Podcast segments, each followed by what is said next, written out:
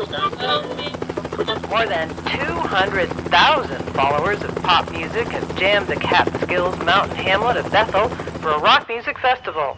Cars are being abandoned on highways leading to the resort area. Festival producers have called for all vehicles heading to that festival to turn back home. Howdy, folks. This is Scott Parker, and you're listening to episode number four of Keep the Dream Flowing, a Woodstock 1969 podcast for the end of July of 2019. In this episode, I'm going to be presenting part two of my conversation with the delightful Ticia Agri, assistant to Michael Lang at the 1969 Woodstock Music and Art Fair. We had a great time talking, and I really hope that comes across to you when you hear it. We're going to be talking about quite a few things, folks, including not only her role in Woodstock, but her views on politics and nutrition and all kinds of things like that. And I really hope you enjoy it. We're also going to be hearing from Spunday Morning, one of the bands playing at the Yasgur Road reunion this year, which will be happening in just a couple of weeks.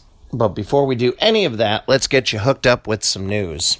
Woodstock 50 has apparently moved to the Merriweather Post Pavilion, a 30,000 seat capacity venue in Maryland, for the 50th anniversary celebration of Woodstock. There are as yet no details on what artists will be playing, how tickets will be worked out, or any of that kind of stuff, but word has it that the event will be free to those lucky enough to actually get a ticket.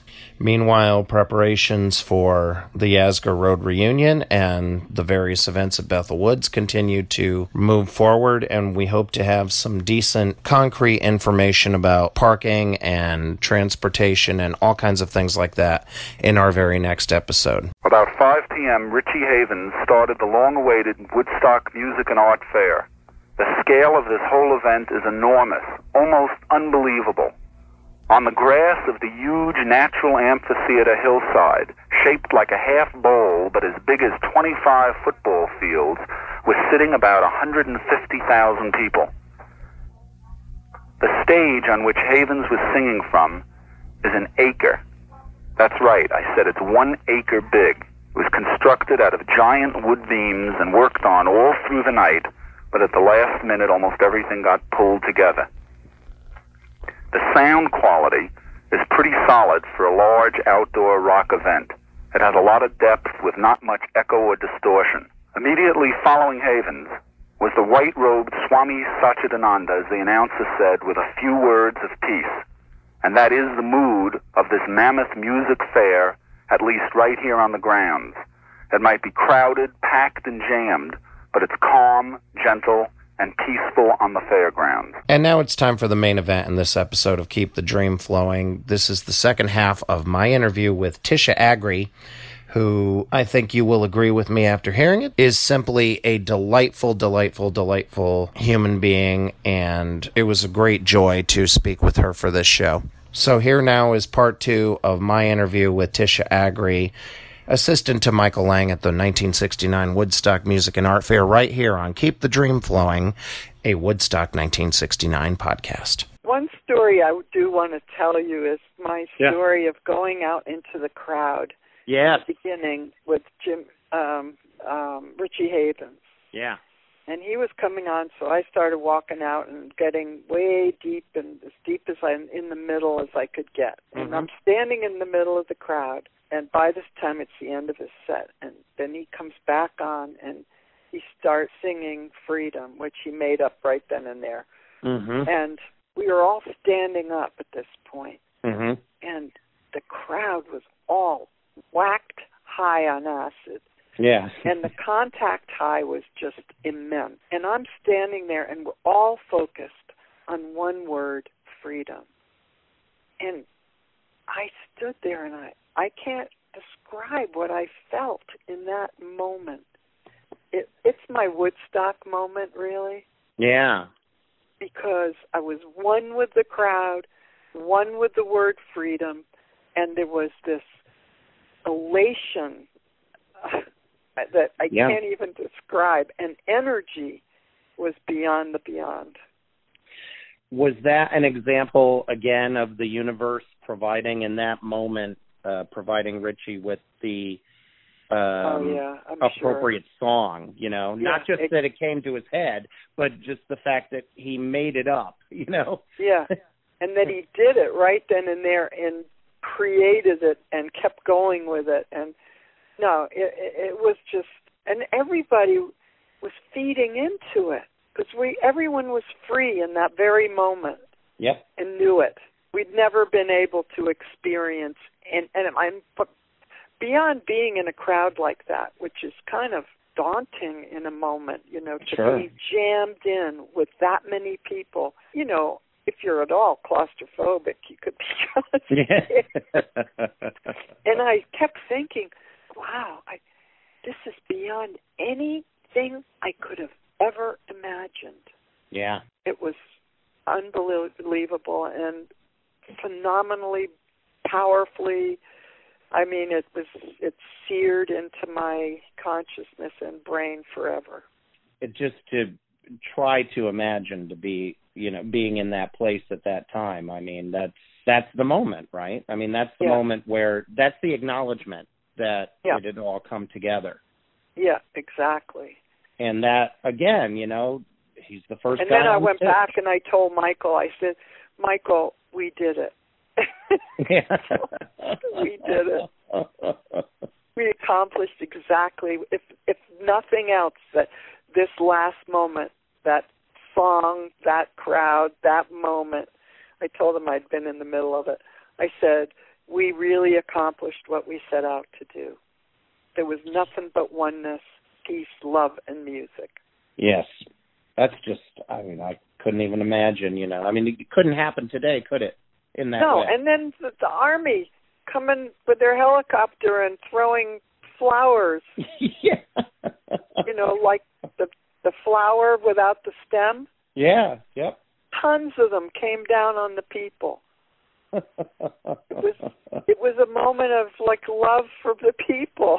and then the people loving the army after they called them pigs all the time. yeah. that was the end of that horrible um rift between the young people and the army. the Yeah. political people in the army. It was the end of the rift between the generations. It was the end of the rift between farmers and hippies. It was the end of the rift between all kinds of people. yeah. It was a moment of oneness and freedom. It's stunning um to think that, you know, really, you know, your your um number one benefactor was probably the universe in that sense, you know, in the sense that it came together and it worked in a way that you could not have imagined previously. Right, and a transition Mhm. into into the world. Yeah. because um years later I found out what what happened with the movie was very much like what happened with Woodstock. Mhm. I mean, there were times when they were running for their lives trying to get the film shown in in countries that didn't want it shown Yeah.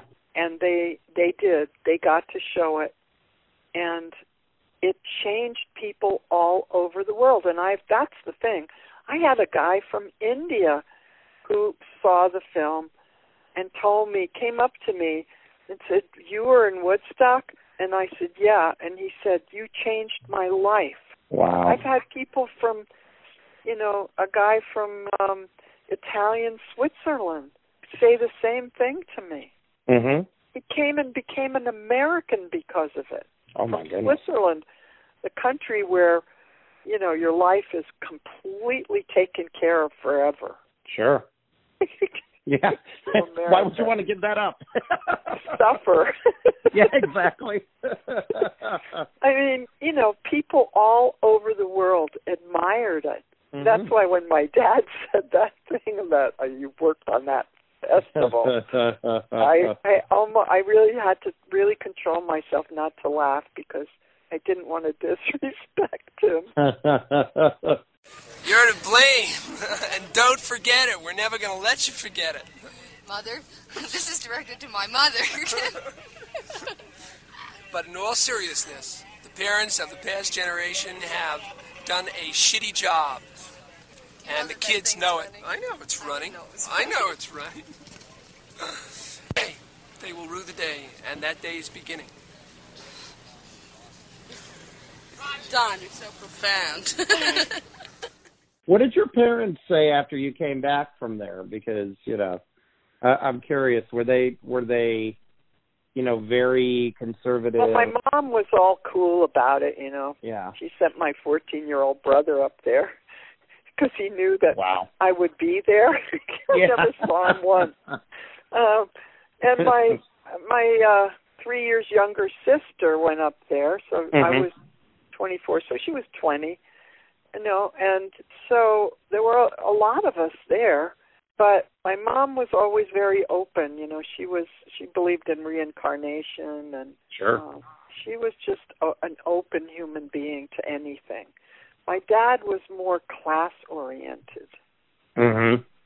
and he always felt ashamed of me, evidently, for it. Well, that was the that was the time, of course.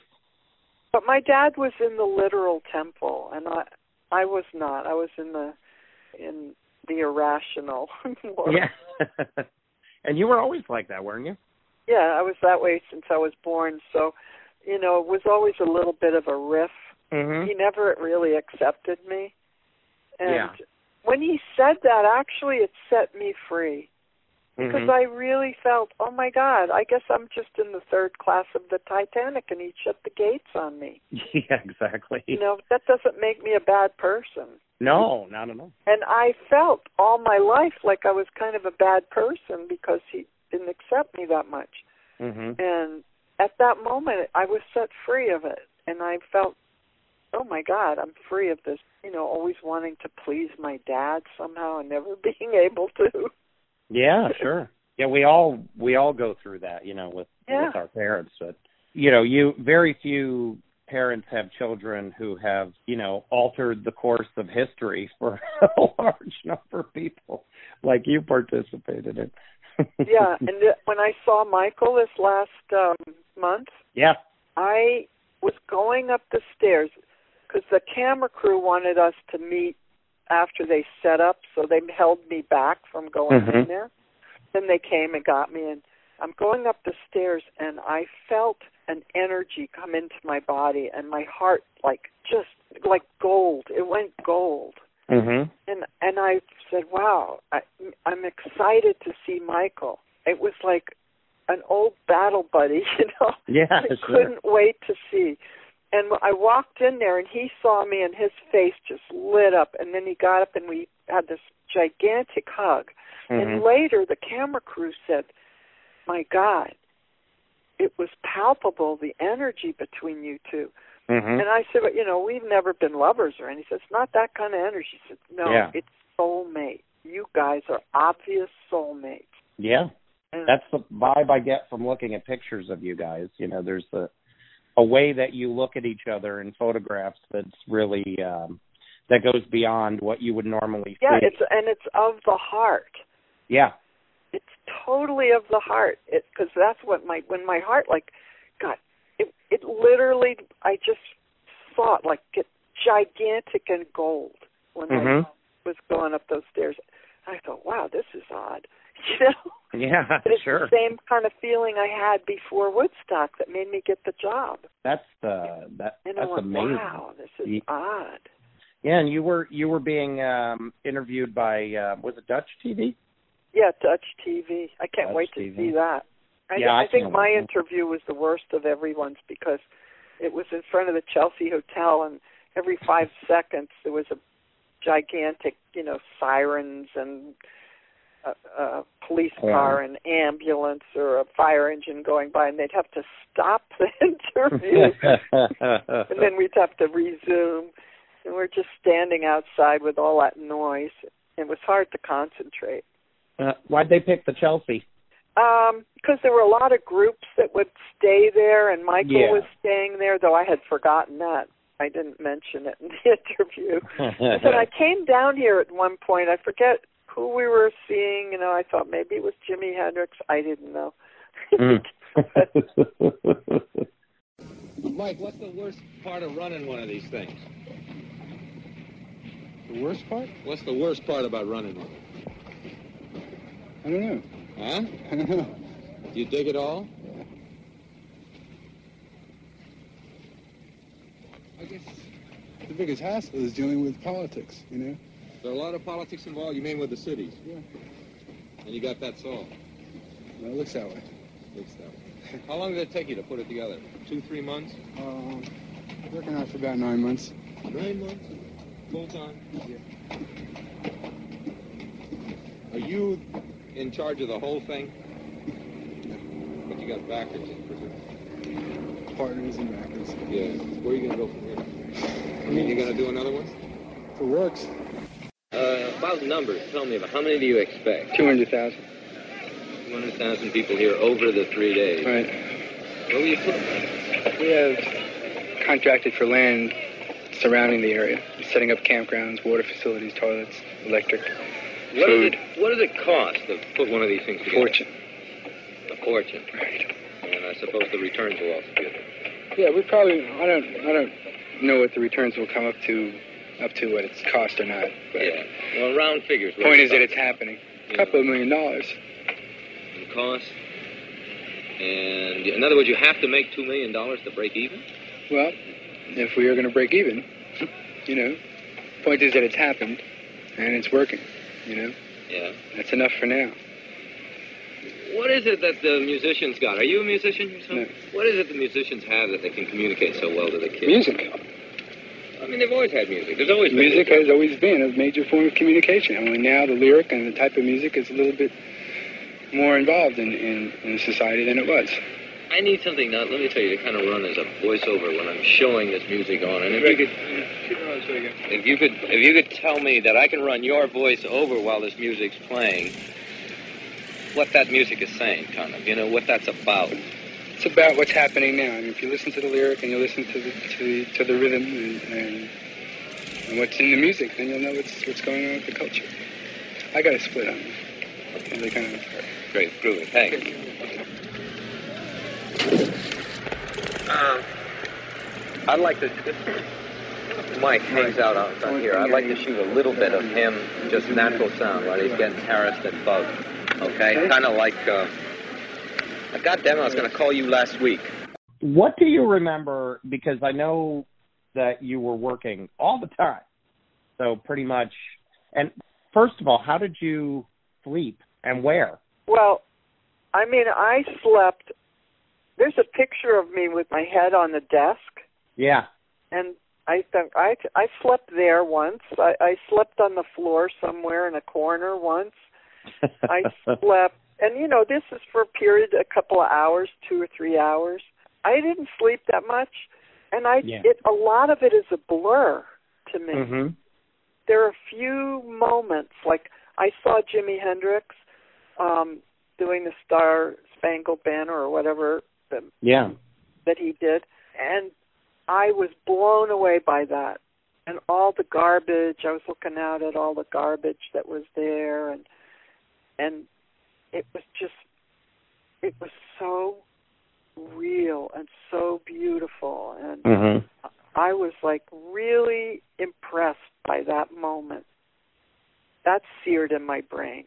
Sly and the Family Stone, I was right there where the camera people were Yeah. in front watching. That kind of, I remember that. That was kind of in his how he played, and he was so stoned too. Yeah. They had to, you know, I think they put someone else in front of him because he couldn't even function. And then wow. um I I saw a few things, but most of it is a blur to me, Mhm. and I'm so overtired. Yeah.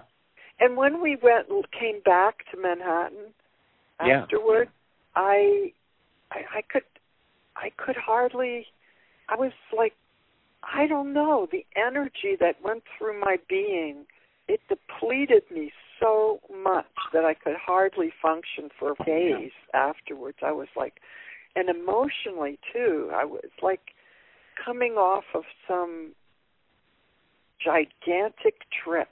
you know? Yeah. you know how you are the next day just like blown away Yeah, ragged and you know Ragged process. and I it took me a while to be normal again. You know, I- just because I think it was just so huge. It was bigger than any of us could really deal with. Yeah. when when it was over, it was over for you, or you still had responsibilities? Well, I I I was maybe three or four weeks or whatever. I had things that I did for Michael. I remember painting the offices at one Huh. point. Um, I I don't know. I I just did whatever. Yeah. Um, and then it you know faded away. I went. I moved up to Woodstock. Mhm. Then I got a house there on Jones Quarry Road and started renovating that house and I didn't know what to do. I I became a a, a road manager for a couple of bands at one point. I I worked on other festivals. Really? I worked on Atlanta Pop Festival and a one Yeah. in Puerto Rico. I worked on I think the Isle of Wight. I had I went I I remember being there when Hendrix played his last gig. Yeah. Wow, I um, didn't know any. Horrible. Yeah. He was totally. He was gone, and he knew it. Yeah. He was very devastated, and he he came past me, and he looked at me, and he just said, "That was awful." Really? He knew it. Yeah. I I met him three times. Yeah. Um, I gave him a smoothie once in the Atlanta Pop Festival, and I was taught. I knew he was being drugged a lot by his manager because I went to a dinner at his manager's house, Mhm. and the manager said, "Come on with me," and he took him in the bathroom, and then he came out whacked, Wow. really, you know, junked up, and I, I just thought, "Oh man, these people are controlling him," Mhm. and I was, I really disliked his manager after that, Alan Douglas. Oh, Alan Douglas. Yeah. Yeah. Oh, he was. And yeah. and I just after that I couldn't stand Alan Douglas. I was mad at him. Mhm. And then, you know, Jimi was so sweet and so gentle and and then he was just taken over, you know, just own at, for a while. And then, you know, after that moment and then a few days later or whenever it was, he was gone. Mhm. And And you uh, weren't surprised. well no, not at all. Yeah. And I had told him, I said, Jimi, you know, when I gave him the smoothie in Atlanta Pop Festival, I said, you got to treat your body like the temple it is. That's what I Mhm. told him. Yeah. I was hoping he'd uh, he'd take the message, but he didn't. Did he? I mean, he was appreciative, of course. He said, "Yeah, you're right," like that. But Yeah. that's why I gave him the smoothie. He said, "What are you doing?" I'm making a smoothie. You want some? Yeah. Okay. And then I said, "We, could, you know, you can't just trash your body. You got to treat it like, like the temple it is." Yeah. And I gave him this smoothie with all the good stuff and nutrients and whatever in there. Yeah. and I I was hoping he would kind of not go in that road, but he was on it. Yeah, there's a lot of girlfriends that we like to try to sing about sometimes. We're gonna sing about this one over there in the A-man section over there, the one with the yellow underpants on. Yeah, yeah, you. I remember you last night there, baby. I seen the dirty old man lick your bicycle seat when he was going on the street there. Oh, Nessie, Nessie.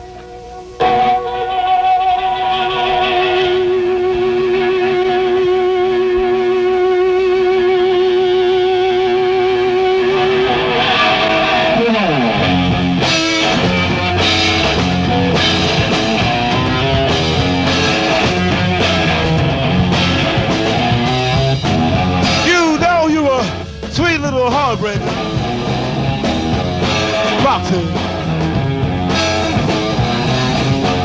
And you know you a sweet little heartbreaker, baby.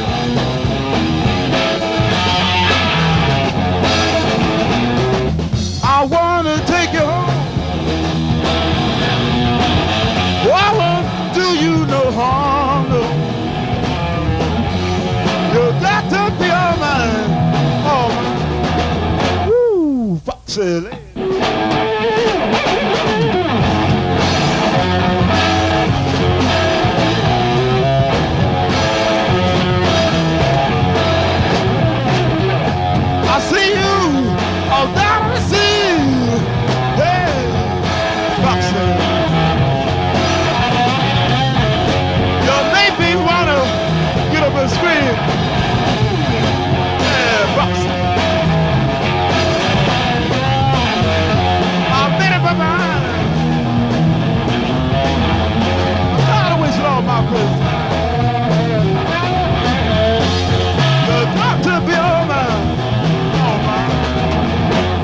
Excelente.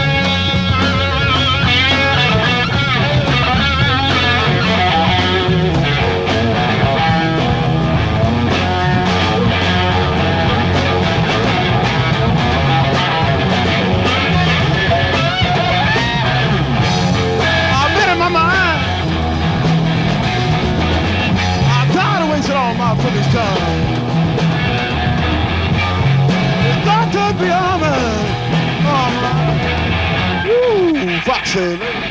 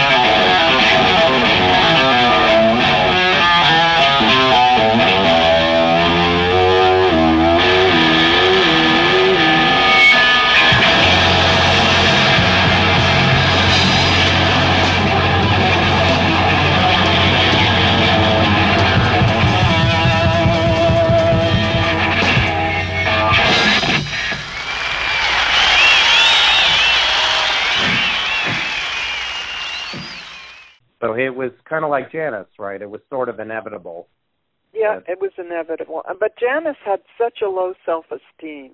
Mhm. Um, I saw that because I I went with Stan to one of her sessions at, Mhm. before Woodstock, Yeah. and um, I was in there, and she after she sang, she came out and said, well, "Was that all right?" Or, you know, but she was so. I went, "Oh my God, she doesn't know who she is," you know. Yeah, no confidence.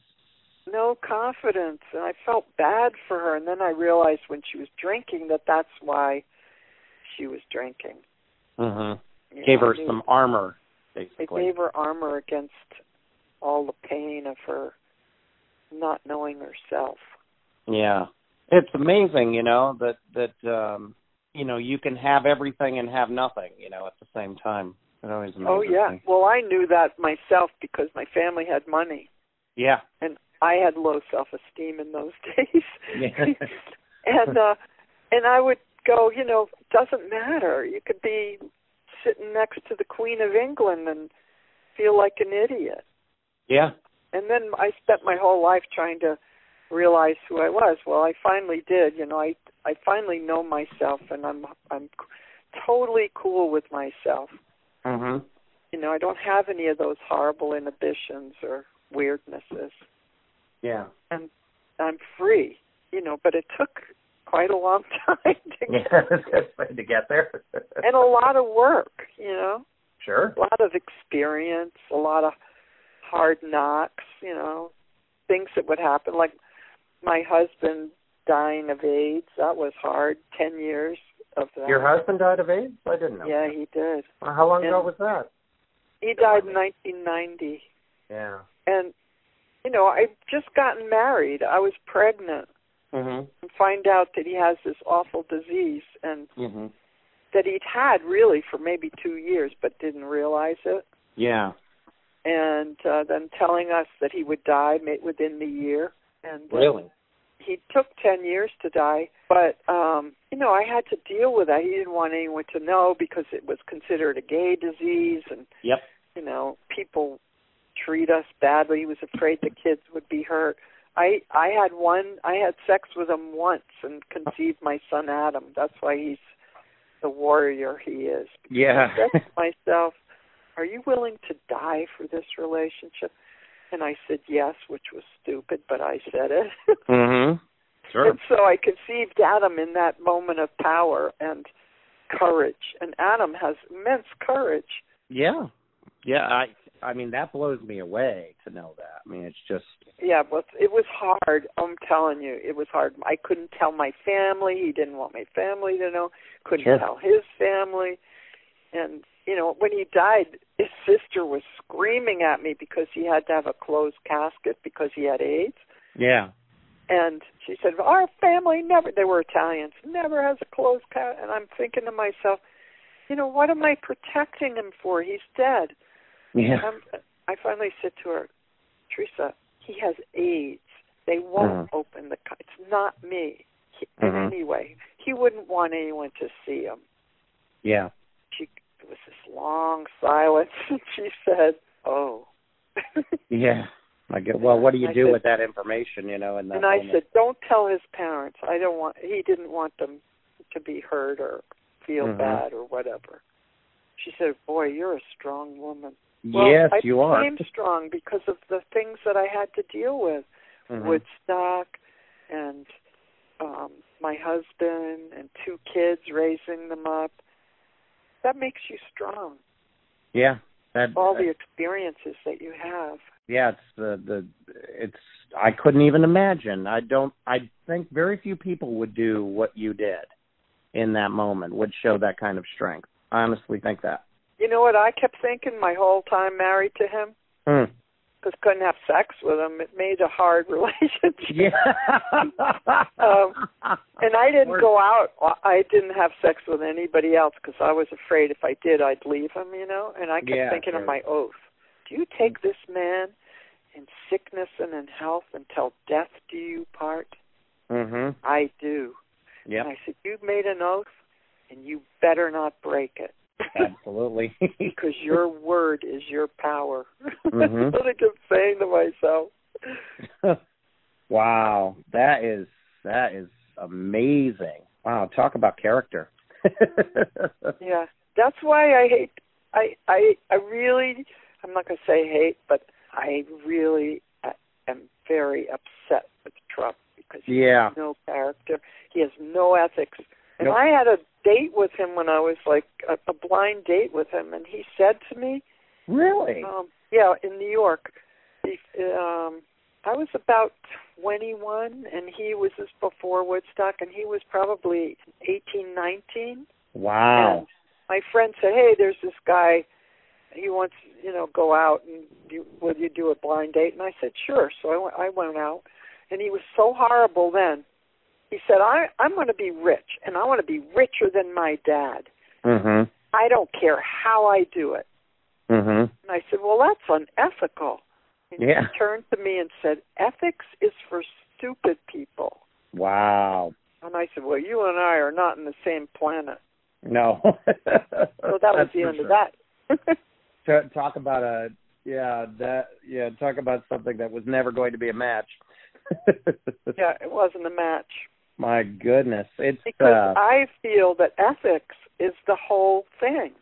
mhm. That's about karma. If you don't have ethics, boy oh boy, is your karma going to come down on you. Whether it's this lifetime or the next, or Well, another I- one after that.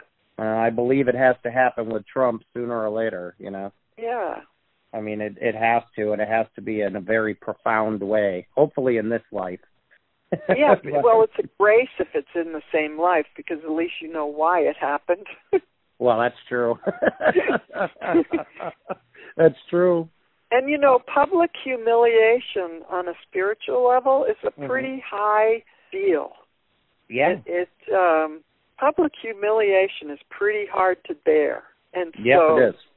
it it's really the best karma you can have when you when you're an idiot and and uh unethical and going publicly in front of everybody and going to jail or being had up for it that really takes care of that karma Yeah.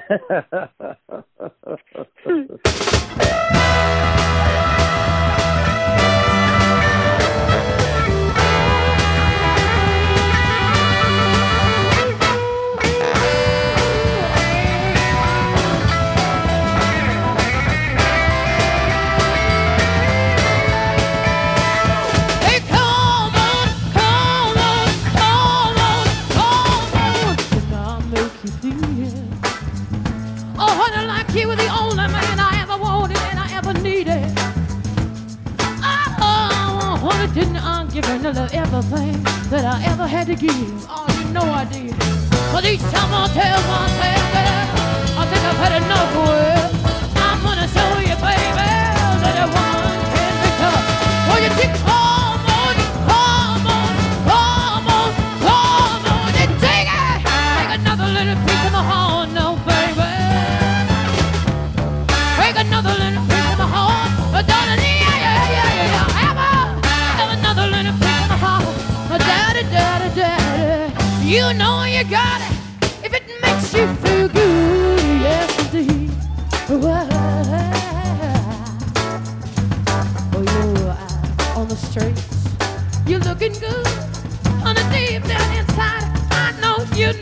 never been right. Never, never, never, never, never, never, never, never hear me cry now.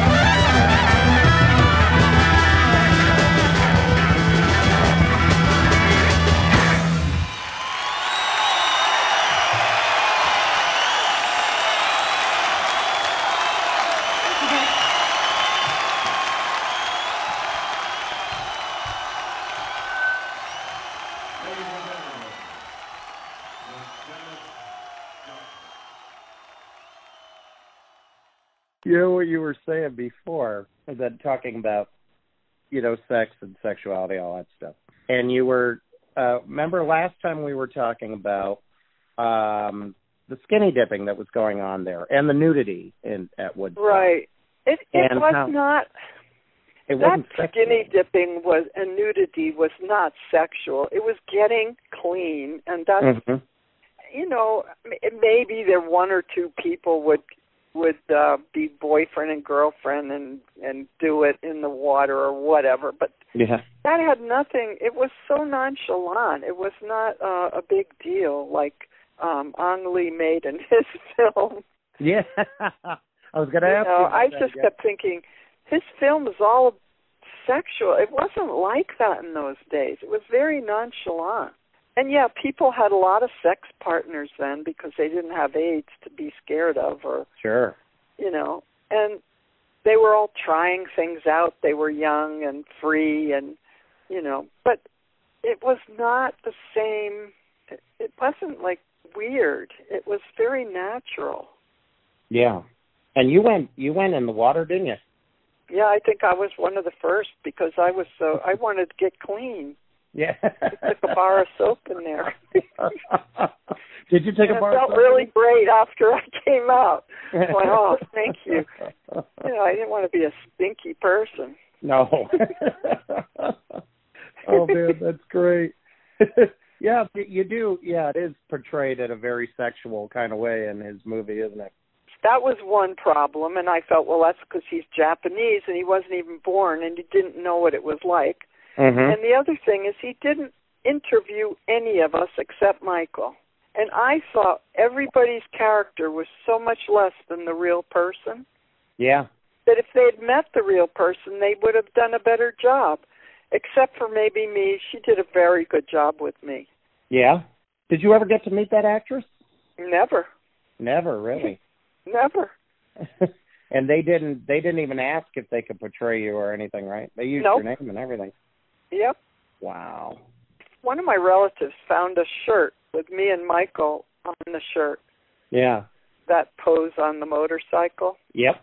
And um they said to me, "Oh, you're on a shirt that's being sold at Nordstrom." So I called Nordstrom's up and I said, "Hey, you never even asked me permission to use my my photograph and and you, I, there's a shirt there." And they I said, "At least you could do is send me a couple of shirts."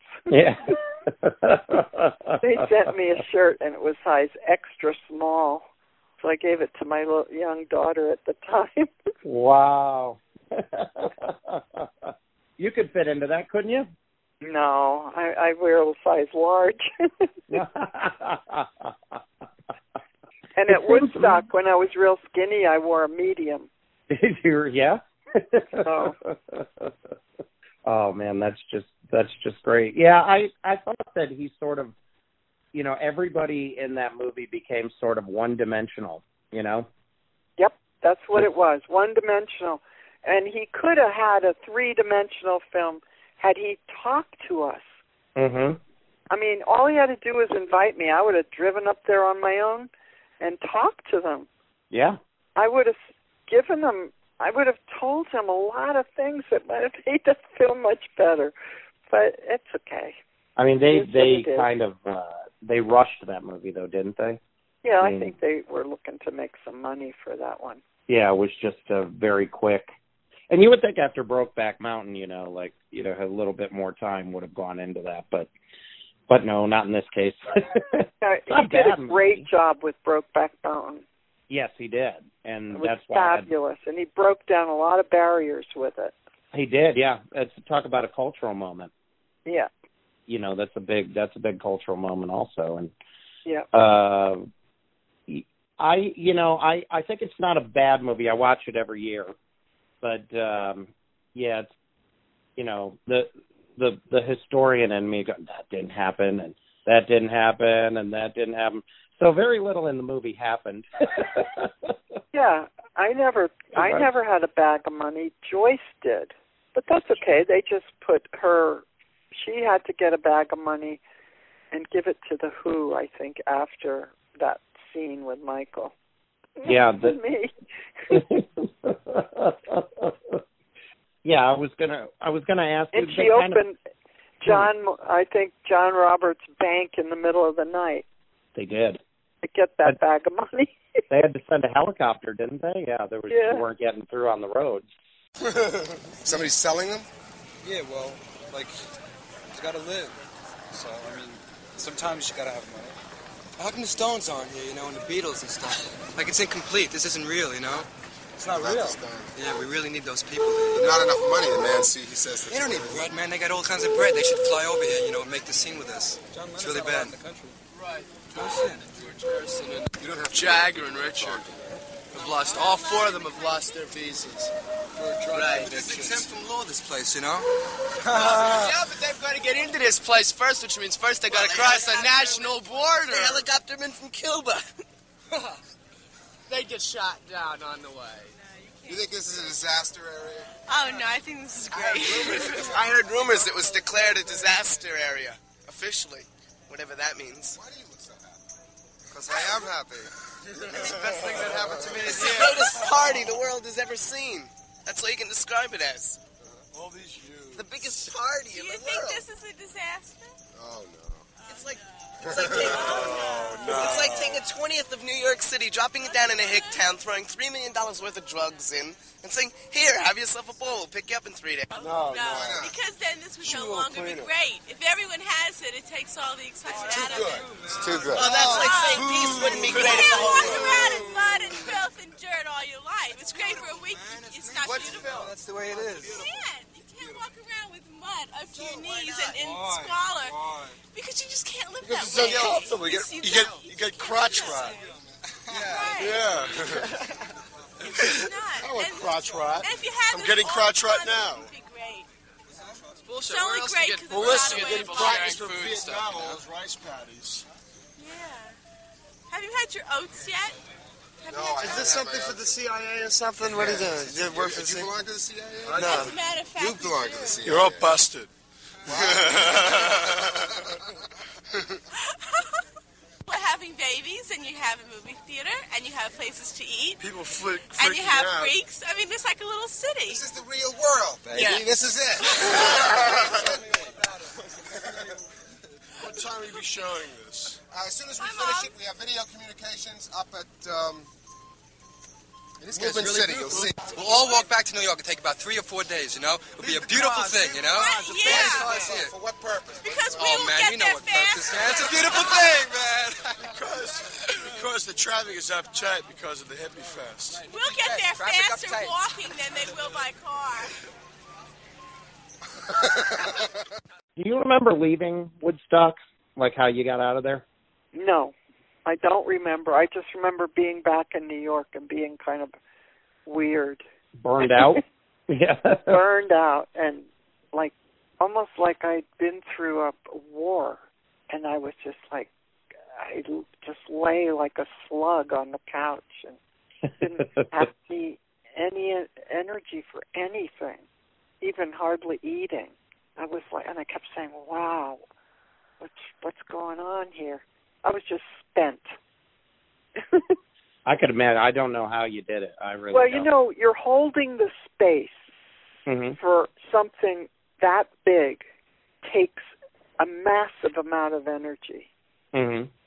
and It does. awareness and you know, at one point I told Michael I quit. when was that? Do you remember? it was I don't know, probably the third or second or third day. I said, "Michael, I quit." And he said, "Okay."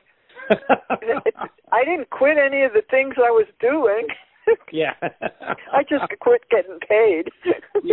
that was the end of that for working. did, did they did they stop paying you after that? yes, because I Oh, quit. wow. but you know, I I still did all the little jobs and things. you were supposed to do. I was a volunteer after that. Sure. And then he said, "Oh, everybody freaked out at some point during the show."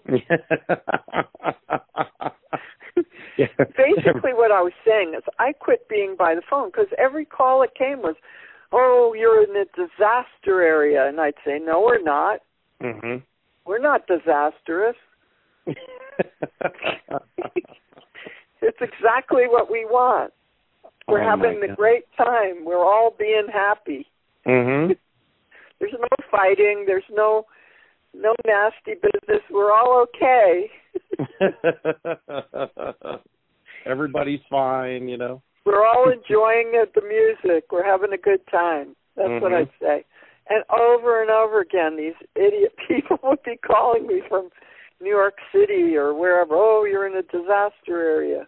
Or, hey, can I speak to to Pete? Pete who? Yeah. Where is He's in the he? I don't crowd. know.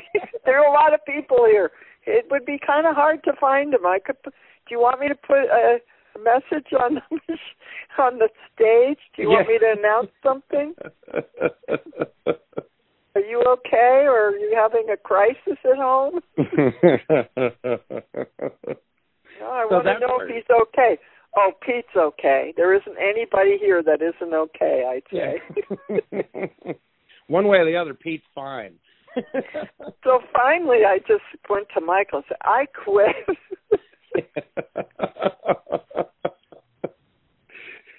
yeah, I can imagine, you know, with the with the lack of sleep and everything, and then having to deal with these, you know, insane people and stuff. Yeah. oh my god. So do you how do you see um anybody from the old team? I mean, you just saw Michael recently.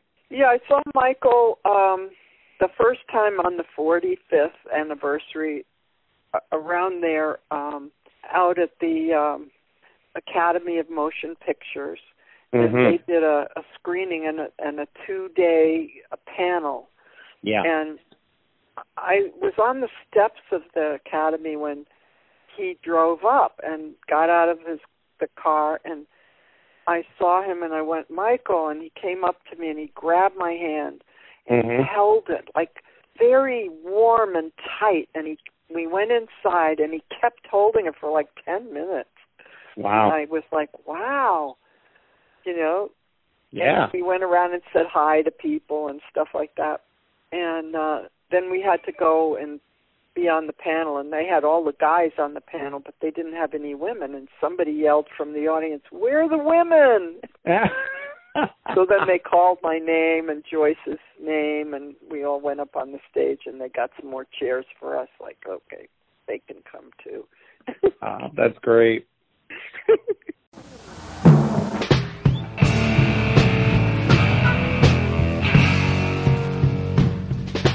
Who am I but you and the sun? A slight reflection of everyone. Was it me who let you walk away? Were you the one or is it we're the same? What are we in time going by? Going by the simple story of a younger life. Younger life have been dreams, and somehow through the day, were you the one or is it we're the same?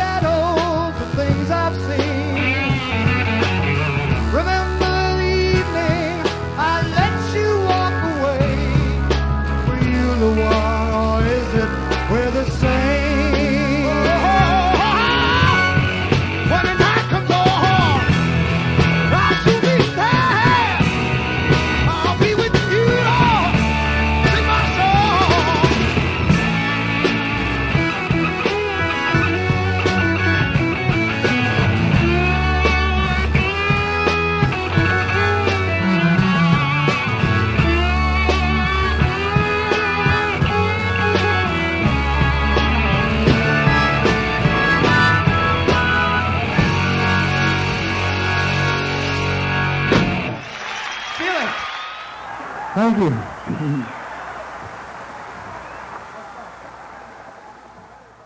That's thanks to Stan. Stan Mhm. hired everyone, and he told me later, he said, I only had one interview for each Mhm. job, and I, every one of those people got the job, Yeah. except for the security. Mm-hmm. that was the second was guy that got the job. Yeah. it's just uh it's amazing. What do you think um you know, I I mean, do you think that we've gone backwards in terms of the culture and the society um from 50 years ago? I mean, because we talk about progressive society and the way you well, can't first of all, they dumbed down the education. Yes. Now, my my father who died at 89 in 2002, I think. Mhm. Um, he had he could he could add four columns at once, like with his fingers going down all four columns all the way down and get you the answer. yeah. I would have to go one column at a time and carry the whatever. Yeah, sure. So it took me four times the amount of time it took my dad to add that column up. Wow. My dad could recite every single Shakespeare play by heart. He had to Really? memorize one a year. Wow. My dad's education was much better than mine. Mhm. My education, I had to do five book reports every summer, Yep. and I had to read Shakespeare. Mm-hmm. My daughter only read one Shakespeare play in all of her school years. Really? She, um, I just kept thinking, my God, they're dumbing the education. She didn't have to do one book report in the summer. I thought, what? That's amazing to me. You know, Even I had to do book reports in the summer by the time yeah. I came back to I thought, term, what yeah. are they doing to these children? Yeah. They dumbed us down over a hundred year period. Mhm. So, uneducated people vote for uneducated government. Yes. that's, that's a good point. and I really feel that education is real important. oh, yeah, because you know, I I look at, you know, Trumpism as a failure to educate. oh my God, yes. I mean, you know, at its at its core, I mean, he did say we we love the poorly educated, right? I mean, he knew what he That's was saying. That's right. Yeah, Exactly. he knew exactly what he was saying. Yeah, And- he, he, he's he's a very cunning human being. He is. I mean, not always the brightest bulb, but you know, he's bright enough to. Oh, he's very bright. He's what he is is he's very street wise, Yeah. media wise, and very bright as a con artist. But he's Oh, a yeah. con artist, and a con artist does everything for himself. Mhm. He's not a manifester. Manifester does everything for the greater good. Mhm. So, uh, you know, compared to say Obama was more of a manifester. Yes, And that's absolutely true. Trump is a con artist, and that's the difference. Yeah. And, And I uneducated people put in an uneducated government. that is exactly right. And it's just it's sad to see, you know, where we've come in 50 years, you know.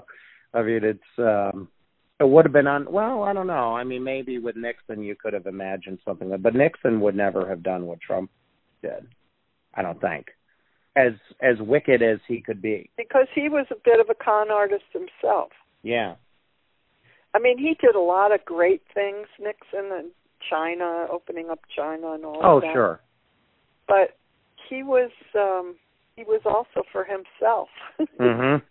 And, Oh, yeah, know, very the much ego will take you over a, cliff every time. Mhm. And if you're not dealing in your spiritual high spiritual place, um, and I'm not talking about religion, Yeah. you're ethical and you know the right way, the, the way of the warrior, the right way. Sure. uh, spiritual warrior, that is. Um, if you're not dealing from there, you're doomed Yeah. Because the ego will take you over the cliff every time. It will. Well, pride goes before the fall, right? So eventually you have to fall. You know, the thing about Woodstock, that that loving, sharing, caring, taking care of others, Mhm. doing what was the best for all concerned. Yeah. That was throughout the whole state of New York at that point It's incredible. Happening. Yeah. That happening. That's why I mean that's the greatness of Woodstock. with everybody doing that, showing showing the world that blueprint, Yeah. and uh, we sorely need it. yeah. That's very true. I mean, you know, we we poisoned the earth. We kept poisoning it for for greed since Mhm. then. Because in the '70s, we talked about that a lot. Yeah. That we need to respect the earth. We needed to take care of the people and the plants and the animals and the air and the water. Well, they didn't, and now we are about to lose the whole planet because of Yeah. because of our greed and stupidity. You know, humanity is probably the only people, the only species that self poisons and goes, oh well. Yeah. Exactly.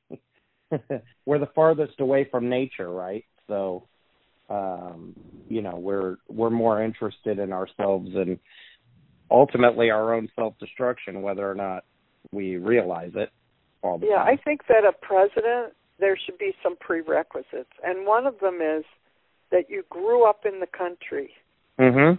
because Trump Yeah. grew up in Queens. Yeah.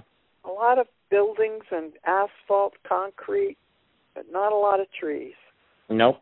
And he has no regard for the earth Nope. or None any of its whatsoever. creatures. Yeah. Unless he can put his name on it. Plant some Trump trees today or something like that. it'll it'll you know, it could happen if somebody, you know, pushed it on him, you know, it could happen. I doubt it. He's, I think he's, he's really the anti, the destroyer. yeah, pretty much. I'm not going to give her my name. My mother'd have a fit. What were you on? Speed. You're happy now? Am I happy now? I feel a lot better. I'm a lot sure of my position. What happens when you're on that trip? I don't know. Lots of things. How much has the narcotics role played in this? It's there. There was a rash of some what they call freakouts yesterday from what considered a bad acid, but uh, after warnings, this is this this problem has uh, has been eliminated uh, today. At least we've had very few freakouts today. When did you get here? Drove? When did you get here? Um, not today, the other day. Where are you from? Detroit. Does this stuff sort of turn you on, this type of festival? It's it's just a different experience, really interesting. Do you like it? Well, it's not bad so far. How long have you been here? About four hours. Four hours. You're pretty clean. You staying in a motel? I don't know where else to stay tonight. people's lives. Where are you from? WNEW. What's that? That's a radio station in New York City. WNE what? W. WN. And now it's music time here again on Keep the Dream Flowing, a Woodstock 1969 podcast. And we have a real treat for you a song by the band Spunday Morning, who is going to be playing at the Yasgur Road reunion in just a couple of weeks. And you'll want to watch out for them. This is a song that is very relevant to our current political situation. This is Spunday Morning with I Thought We'd Know right here on Keep the Dream Flowing, a Woodstock 1969 podcast.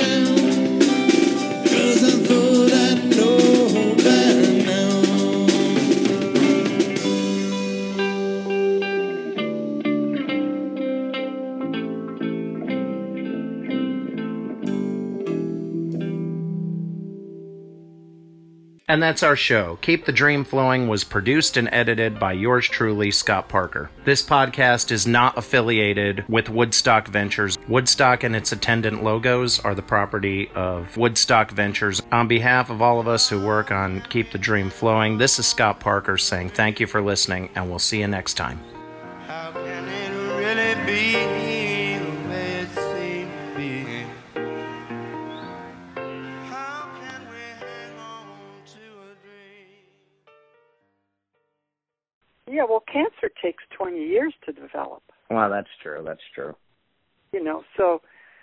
Happens slowly, and you know what feeds it is sugar.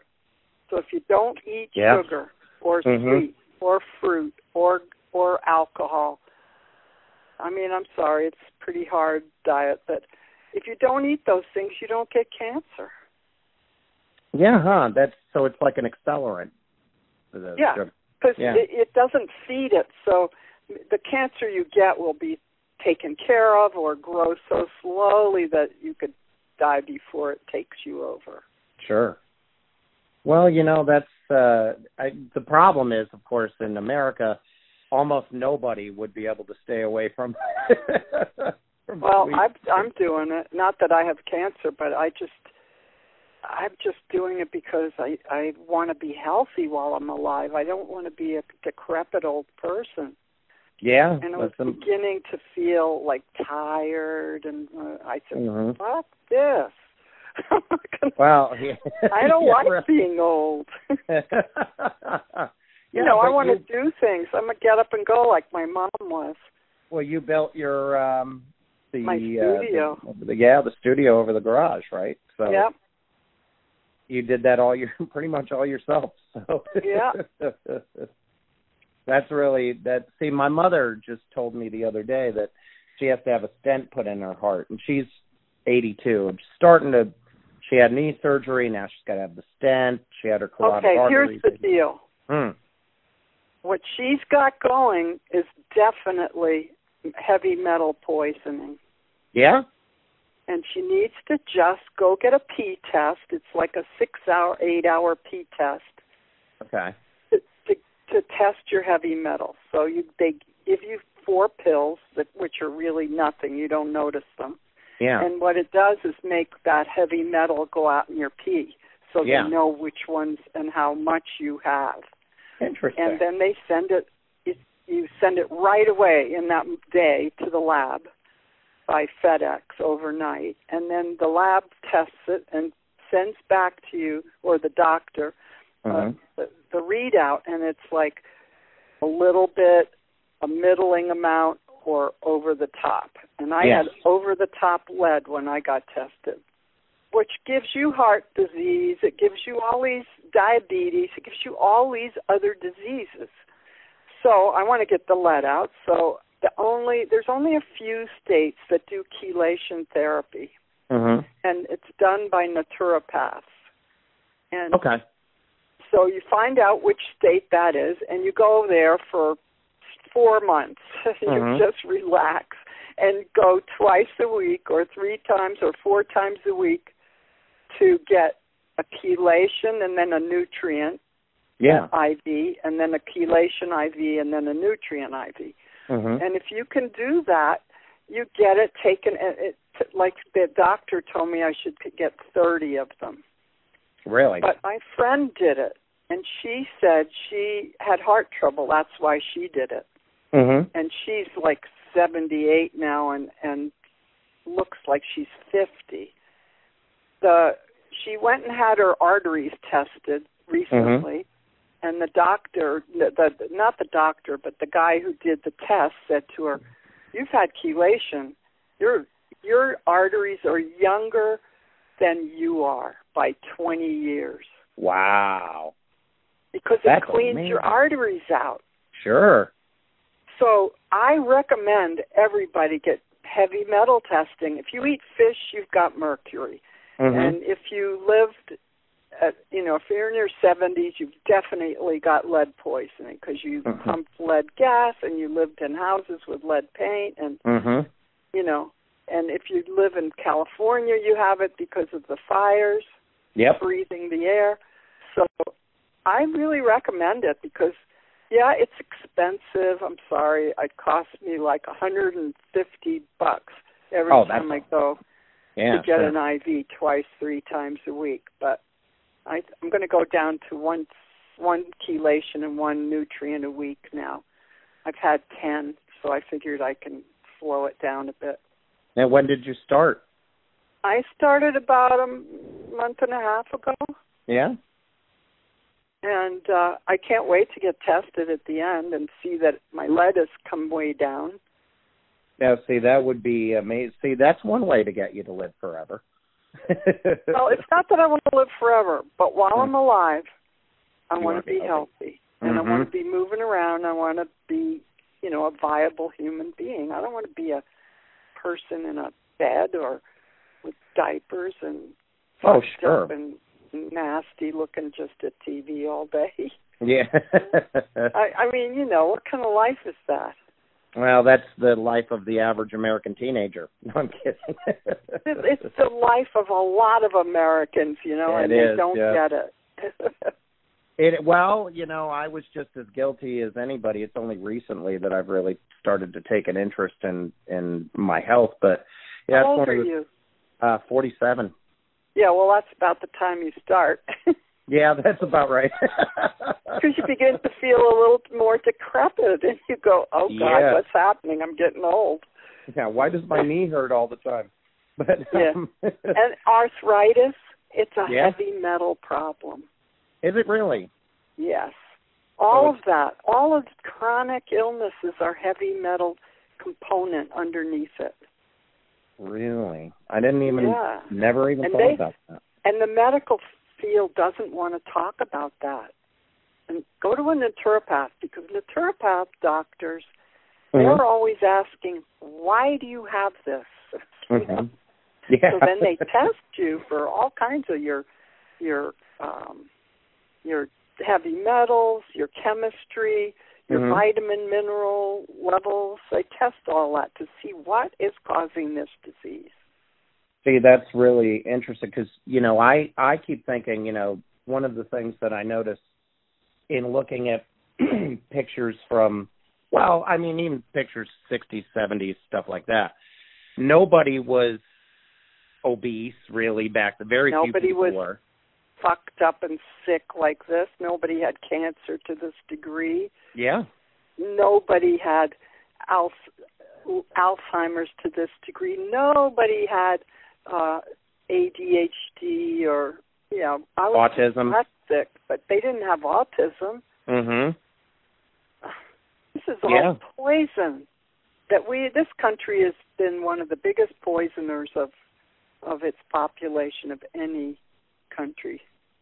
Oh without a doubt I mean, we're uh It has to stop. yeah really but the problem is the money of course so you know Oh, it's a lot more expensive not to stop it. In the long run, yeah you pay that. a lot more. to keep well that's true you pay uh, sure. the our our medical is outrageous. Mhm. What did Europe do? They banned all that stuff. Yes They banned GMO. They banned toxic stuff. They just banned it, and they yeah they tried to become more green. What do we do? Look at what we're doing now. We're cutting down the EPA. We're cutting down all the regulations. mhm We're polluting our rivers more. Our air has quality's gone down in the last two years like crazy. Yeah, the millennial generation. I mean, if they if they live to be seventy, it'll be a minor miracle. That's right. You know, considering that um it's really gone. I mean, it it really is. You could draw, you know, you could see it on a graph if you look. You know, it's a straight line downhill. That's right. You know, since you were, you know, in your twenties, Yep. um every well the successive generations mine was bad these guys are a lot worse and who knows what happens after that know it's and it's only greed and stupidity. pretty much yeah that's the it's it's so we the can money get you know fatter and Mhm. more ill and disgusting as a nation. Look what Well, we're doing at our borders. I'm, I'm a very political person. I'm sorry, but oh me too you might have noticed You know. I'm a I'm a little afraid in Mhm. this Trump time that we will be a massive target. yeah Security risk is beyond the beyond. oh well i was just watching something about the blackout um that happened last week in new york city Yeah. and um uh they there's some speculation that that was uh Russia turning off the power grid or infiltrating the power grid I mean Yeah. so you know and if that were the case what's Trump going to do about it probably applaud Nothing. them yeah no, he loves Russia because they got him in power. yeah pretty much you know they bailed him out financially probably many well, times listen, you know what I think? I Mm. think every Democrat should become a Republican and and in the primary vote against Trump. oh I like that and every Democrat should then vote for any Democrat that gets the nomination. yes I absolutely agree And then every Democrat should go to some black community Mhm. where they don't have cars and say to them, "Let me drive you to the polls. Are you registered?" Yeah, that's a great idea. Because the especially down south, just go drive down south, go into a black community and say, "Get in the car, I'll take you to the polls." Mhm. Because they can't walk 80 miles to get to the nearest poll. That's what the gerrymandering has done. Yeah, exactly. That's exactly right.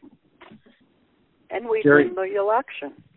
Yeah, I mean, I I keep uh, talking to people who say that, um, you know, like for example, I won't vote for Biden if he's on top of the ticket. I said I don't care who's on the top of the ticket. That's I what I Biden, say. folks. You Yeah. idiot, you want Trump over Biden? Yeah, exactly. And then I say to them, listen, when I look at Biden, I don't think he's going to last four years in in office. I- I think he's going to die.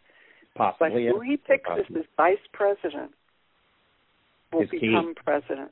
And I don't care which person on the ticket hmm is there.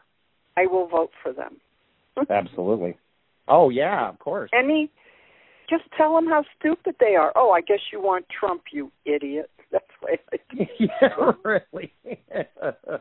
I have a, a meme that I, I saved to my phone because I liked it, and uh, you know, it's a picture of a guy saying, um, you know, I won't vote for Kamala Harris, and another guy says, I won't vote for Biden, and the person says, I won't vote for Bernie, and then there's a picture of Trump saying, fine by me, because that's what he wants.